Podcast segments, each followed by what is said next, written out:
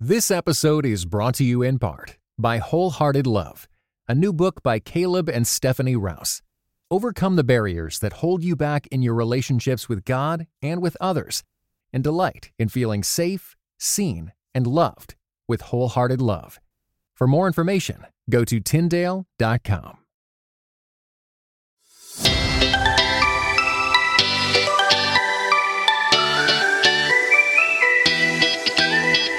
friends. It's Ashley Hales, host of the Finding Holy podcast and author of the book Finding Holy in the Suburbs Living Faithfully in the Land of Too Much. And here at the Finding Holy podcast, it is my aim to help you connect the dots between the things that really matter and your everyday holy life. So, whether you're out on a run, whether you're doing your Christmas shopping, whatever it is that you are finding yourself doing right now, we hope that these four Advent reflections will help you connect the dots between God and His coming in the person of Jesus, and as we wait in joyful anticipation for the second coming. But then also your actual everyday life where you might be sweeping up the pine needles. But we're excited to help you connect those dots between your actual Advent and maybe an idealized picture of what this time might look like. And so I've brought on my friend Jen Pollock Michel. Jen is an author. You can find all the information about her and her writing and her speaking over at jenpollockmichel.com. And just a little note about one small change here at the Finding Holy podcast. We are joining with Christianity Today's Amplify program. You're going to hear a few ads and cross promotions from some really great podcasts. And so you get to be part of community of supporting really thoughtful, wonderful podcasts and discovering maybe a new one to listen to. So we thank you for your support of the Finding Holy podcast. Make sure you stick around because you'll have one small step to begin to take this into your everyday holy life. Here's my conversation with Jen. These four weeks of Advent, I'm sitting down with my friend Jen Pollock Michel, and we're talking about a real Advent, one that is messy and, you know, full of baking and you know difficult family relationships. So welcome jen. I'm so excited for our third conversation. Me too ashley. It's fun to be here. It is. It's such a it's such a gift. So thank you. So what do you mm-hmm. what have you been thinking about uh you know in this third third week of advent yeah, on the third week of Advent, I was writing to my email subscribers about um, Anna mm-hmm. in the temple, Luke chapter 2. And I think that's a story that we don't talk a lot about. Yeah. Uh, it's actually something that I gave a talk at my own church several years ago at a Christmas brunch and got to talk about Anna. And I'm like, she's not mentioned enough. Let's talk about her. And I know yeah. it's just like, two little or two or three little verses in Luke chapter two, but you know, we we always we I, we've probably heard of Simeon, right? You know, Mary and Joseph come to present the baby Jesus, and Simeon takes Jesus in his arms and blesses God, and and then we have these little verses that mention Anna, who is quite old. She's I think eighty four. mm mm-hmm. um, she's been widowed for a very very long time. And she also has been anticipating the messiah and she takes jesus and she well she, we don't know that she takes him in her arms but it says that she thanks god and then she speaks to all who are waiting for the consolation of jerusalem. Hmm. and it's the second part of that verse that i've been thinking a lot about or i've thought often about you know over the last several years of advent. Because i think sometimes we arrive at Advent and what we really want, you know, in all of our spiritual practices and habits. Like we take up, we read these books, we maybe listen to podcasts like this, right? On the Christmas music, and we sort of want to be put into the mood of Advent. Right. Yeah. You know? Yeah. Like, oh, this is the season when I'm supposed to feel really close to God.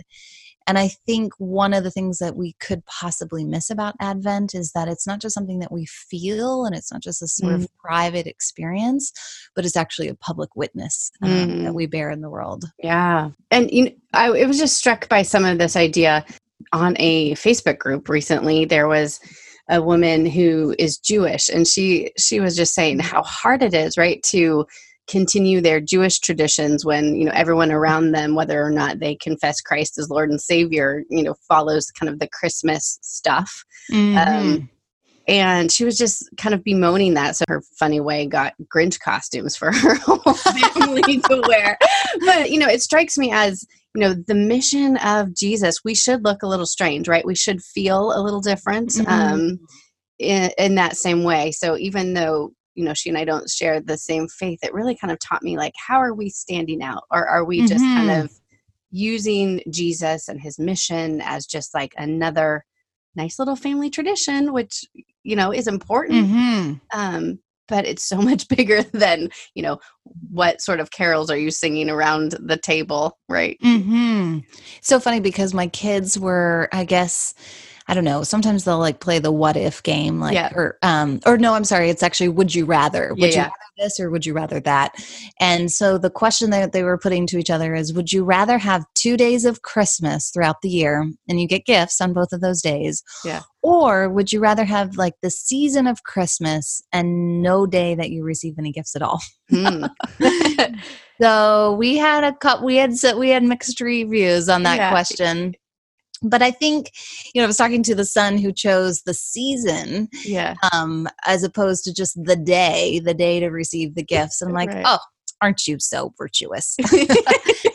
but um, to your point, like, I mean, what is it really? I mean, I, I should dig in a little bit deeper with him and ask, like, what is it that you love about um, the season of Advent? You know, mm-hmm. because it could just be that you love the Christmas playlist that I have on, right. you know, in the car, and the candles, and um, the hot chocolate, and the parties, and and none of those are bad things. No, but I think they kind of um, they can eclipse the mission right yeah absolutely like it's kind of like that that private experience of faith um mm-hmm. Mm-hmm. and you mm-hmm. know what everybody in the world like whether they're christian or like people who aren't christians they're entirely happy with us to have private experiences of faith oh like, right you know yeah. feel wonderful about god but right. the moment yeah. that i feel threatened by it you know is that when you bring it into the public square mm-hmm. i think that's what we have to sort of face as christians is that yeah advent actually does send us into the public square. It sends us yeah. with a, this ca- crazy kind of cataclysmic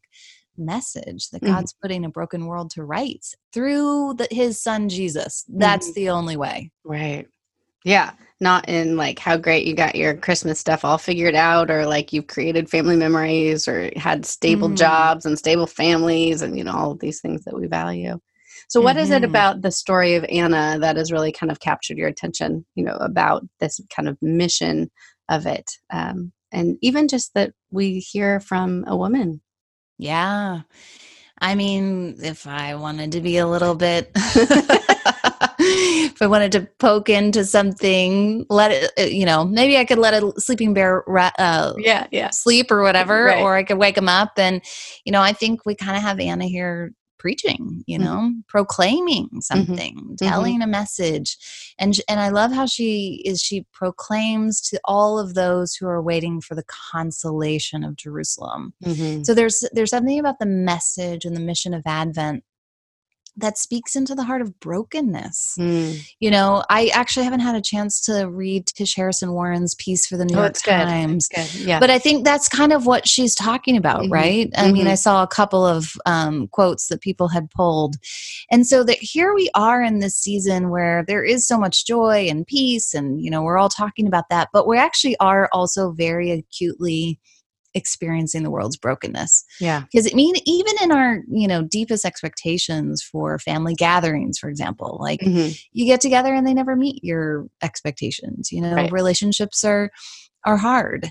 Um, family is hard you know friendships right. are hard yeah. um, and so here's a woman who's proclaiming a message and um, it's for the consolation of Jerusalem. Like it's consoling, it's comforting. I mean, I mm-hmm. think about mm-hmm. the prophet Isaiah when mm-hmm. he says, Comfort, comfort, you know, mm-hmm. Jerusalem. That the message of Advent is a message of comfort and consolation, but it's it's the consolation of Christ. Yeah. You know, it's not just consolation in the abstract or like, let's all feel good this season. It's that no, God has sent his son into this broken world. And we get to tell that story.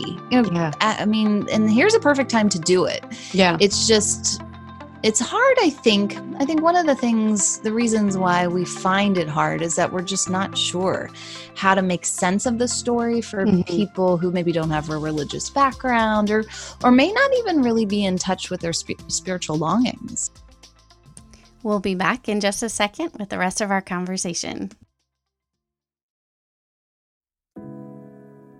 this episode is brought to you in part by Beyond Ordinary Women Ministries, which prepares Christian women for leadership. At Bow, we believe that every woman is a leader because she influences someone. So, whom do you influence? Do you mentor a woman? Serve in the workplace? Or do you lead a small group, teach the Bible, or even lead an entire ministry? No matter who or how many you influence, our free online resources will help equip you. Our videos, podcast episodes, and articles from experienced women leaders will encourage you and perfect your leadership skills. They offer wisdom for dealing with ministry pitfalls, current biblical issues, health for your own soul, and insights for shepherding others well. In addition, Bow offers Bible studies designed to connect women of multiple generations. They provide a challenge to both women new to the Bible and those wanting to dig deeper. Be our guest and browse all of our free resources and low cost Bible studies at beyondordinarywomen.org.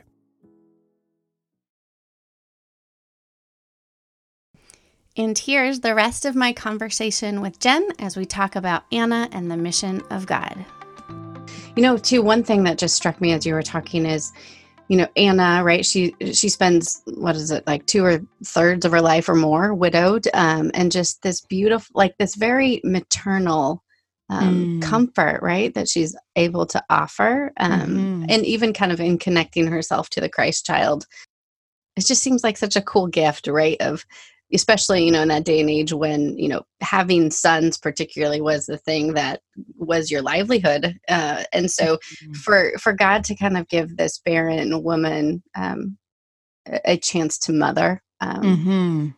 yeah, and a chance to be a part on mission is really cool i just i love how god does that you know yeah. where he, he he kind of surprises us in our in how he fulfills our longings I think it's I actually hadn't thought about that until you mentioned it. But just this here's a woman who some people would look at her life as like one big disappointment. Yeah. Right. You know, you know, you never had children.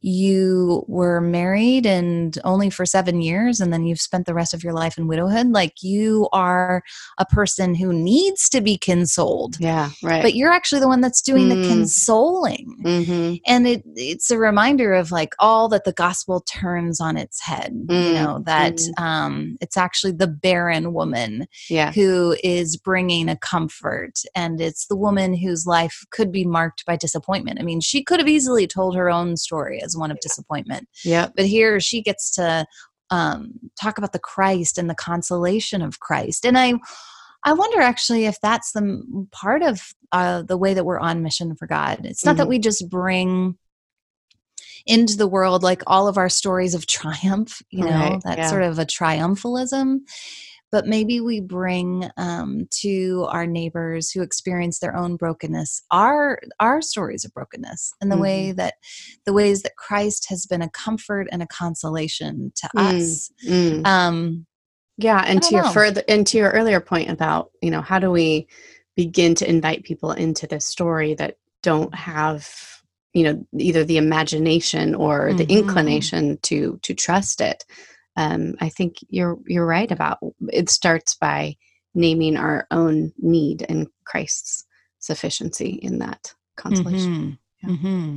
what do we do with the message of anna what do we do with our own um, you know our own pain our own suffering and you know the need of consolation in the world that we see you know next door as well as over on facebook and across the world what do we what do we do mm. with some of this practically i think that probably December is not the time to be cramming more things into our schedule. Yeah. But maybe it's a time, maybe Advent is a time where we reflect on how are we participating in God's mission? Mm. And how am I going to actually make room for that in mm. 2020? Mm. Um, and you know what? Like making room is is very important for mission because it doesn't just happen. I mean, yeah. I actually think like there's nothing that you know the enemy of god would like more than for god's people not to be on mission you right. know and it happens so incrementally that we get so busy and actually we get so busy with good things we get right. busy with things at church i mean church keeps us incredibly busy if you're a christian so you know maybe it's just starting to think intentionally like who are the people that I'm in relationship with that I can start to build more intentional relationships and start to think about how those relationships could be more spiritually oriented, mm-hmm, you know? Mm-hmm, mm-hmm. And not and not that we're making friendships right. for the sole purpose of, you know, you're now my ministry project. Right, right but it's actually just thinking about who are the people I'm cultivating relationships with, people I really enjoy. I mean, the people that I have in my life that are not believers um, that I'm friends with, like I, I love them. Yeah, I enjoy spending time with them. They're not my ministry project, but they are people that I'm praying for regularly. Yep. Yeah. They're people that I'm having conversations with, and I'm always asking God how I can turn those conversations into to a spiritual direction. And mm-hmm. sometimes, mm-hmm. you know, that is really obvious and sometimes it's not and i think it's a really long game i think yeah. um, mission is a really long game mm-hmm. um, but a lot but to your point about what you do ashley in your podcast and with your book like i think mission starts in place right and so it's a lot of awareness of like where am i you know where's god put me who are the mm. relationships mm-hmm. what are the relationships that are closest you know what what's right. going on in my neighborhood mm-hmm. what is mm-hmm. the mission that's right around me that i could right. be invited into because it's really easy to right idealize this idea of mission or mm-hmm. you know or mm-hmm. to push it off and say you know at a different stage of life or you know when we get this sort of thing settled and stable then i can actually on mission for Jesus instead yeah. of what's like what's a one small starting point, right? It's maybe taking something off your calendar. Um, it's maybe walking around your neighborhood. It's you know choosing to say hello for another 30 seconds to a neighbor instead mm-hmm. of just mm-hmm. like going in your garage mm-hmm. you know i think mm-hmm. all of those things kind of grow into a texture of faithful christian witness as we mm. as we value them and and and you know instead of just kind of waiting for the ideal moment um, or the ideal conversation or scenario. Yes. What are the small little practices that will actually add up to a whole bunch? I think mission is going to probably look a lot less cosmically important than we think it will, than mm-hmm. we think it should, right? Right, right. You know, mission, actually, today, mission for me was I have a friend who arrived um, not technically as a refugee, but essentially um, from Africa several years ago, and her washing machine broke. I don't know four four weeks ago, and I've just been, I've called a repair person and it can't be repaired. And so we've ordered her a new washing machine. Mm. And then, hmm. of course, um, when Costco went to deliver it today, it wasn't in the truck. I don't know how you get to, you deliver something and then you realize, oh, wait, we don't have a washing machine in this truck. so she yeah. called me and said, you know, they don't have the washing machine. And so then I have to call Costco and figure out where it is. And, you know, like it's, you know, there's a lot of hassle, I guess yeah. I want to say, sometimes yeah. involved in mission never feels convenient usually. It doesn't always just sort of perfectly fit into your schedule and the neat time slots that you you make for it. But I actually think though that it's so enriching. Like I think about this relationship with this friend whose name is Faith. Mm-hmm. and how much she's taught me about faith. She's a yeah. believer, and just what the way that God has provided for her, and just to like be in her life is actually an incredible privilege. Mm. Um, doesn't feel like a hardship it sometimes feels like a hassle right. um, but at the end of the day it doesn't really feel like a great suffering in my life. Like mm-hmm. i actually get to see how god's at work in the world. Right. It, it opens you up. Mm-hmm. but it, yeah but to do so you just have to take yourself a whole lot less seriously. Right oh, it's great. Well, thank you, Jen. It's been such a pleasure. I can't wait for our conversation next week. Um, and friends, be sure to check the show notes where we'll give you one small step so you can begin to take some of this great thoughts, wisdom, and musings all about Anna and mission into your everyday holy life. So thank you. Thanks, Ashley.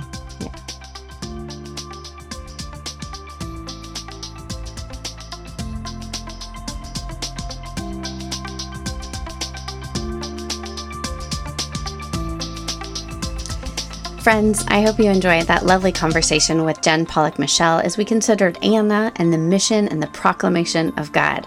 And I know I was so encouraged to think about, you know, our faith, we can tend to think of it as this privatized affair, and yet it's a proclamation of comfort, of consolation, that broken things will be made whole through the person and work of Christ, but also as we wait for the redemption of all things in Jesus' second coming.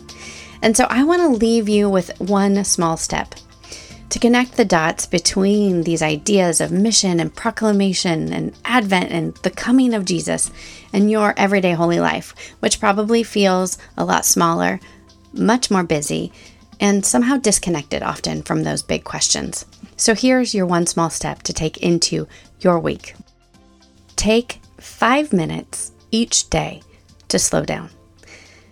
And it can look different each day. And this is really fun because we expect that the Spirit of God is going to be moving us in different places, in different scenarios, with different seasons of life and jobs and different places. But I think there's so much to be gained, right, by giving our presence to people. Put an alarm on your phone because I know that's often how most of us remember things these days. Practice five minutes of sustained attention, whether that's to your family, your children, whether that's to a colleague you know whether it's to a neighbor. And that the, the chance is in those five minutes that you are allowing yourself to put away your to-do list. You're allowing yourself to put away the idea that you can control your own life. And instead you are welcoming a bigger story the proclamation the mission of god into your life in a small five minute increment I'd love to know how it goes. Go ahead and tag me on social media at AA Hales. You can use the hashtag Finding Holy Podcast to converse on social media because I'd love to see what kind of surprises that you receive this Advent when you choose to simply spend five minutes a day in sustained attention. I would love it if you can go ahead and share this podcast with a friend. We're still a new podcast, and we got a lot of exciting new changes coming to the podcast in 2020, and I'm excited to continue these conversations. So remember that yes, all of these big things matter, but we are here to connect the dots between these big things and our everyday holy life because they do matter, but so does the laundry.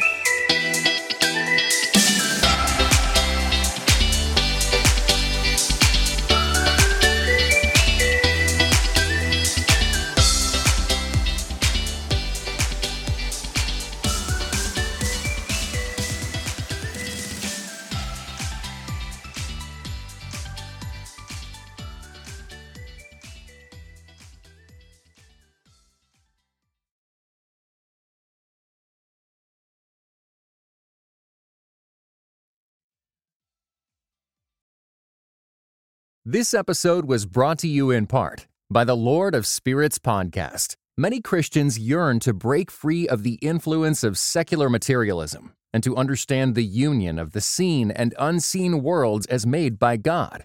What is the spiritual world like? Tune in wherever you get your podcasts.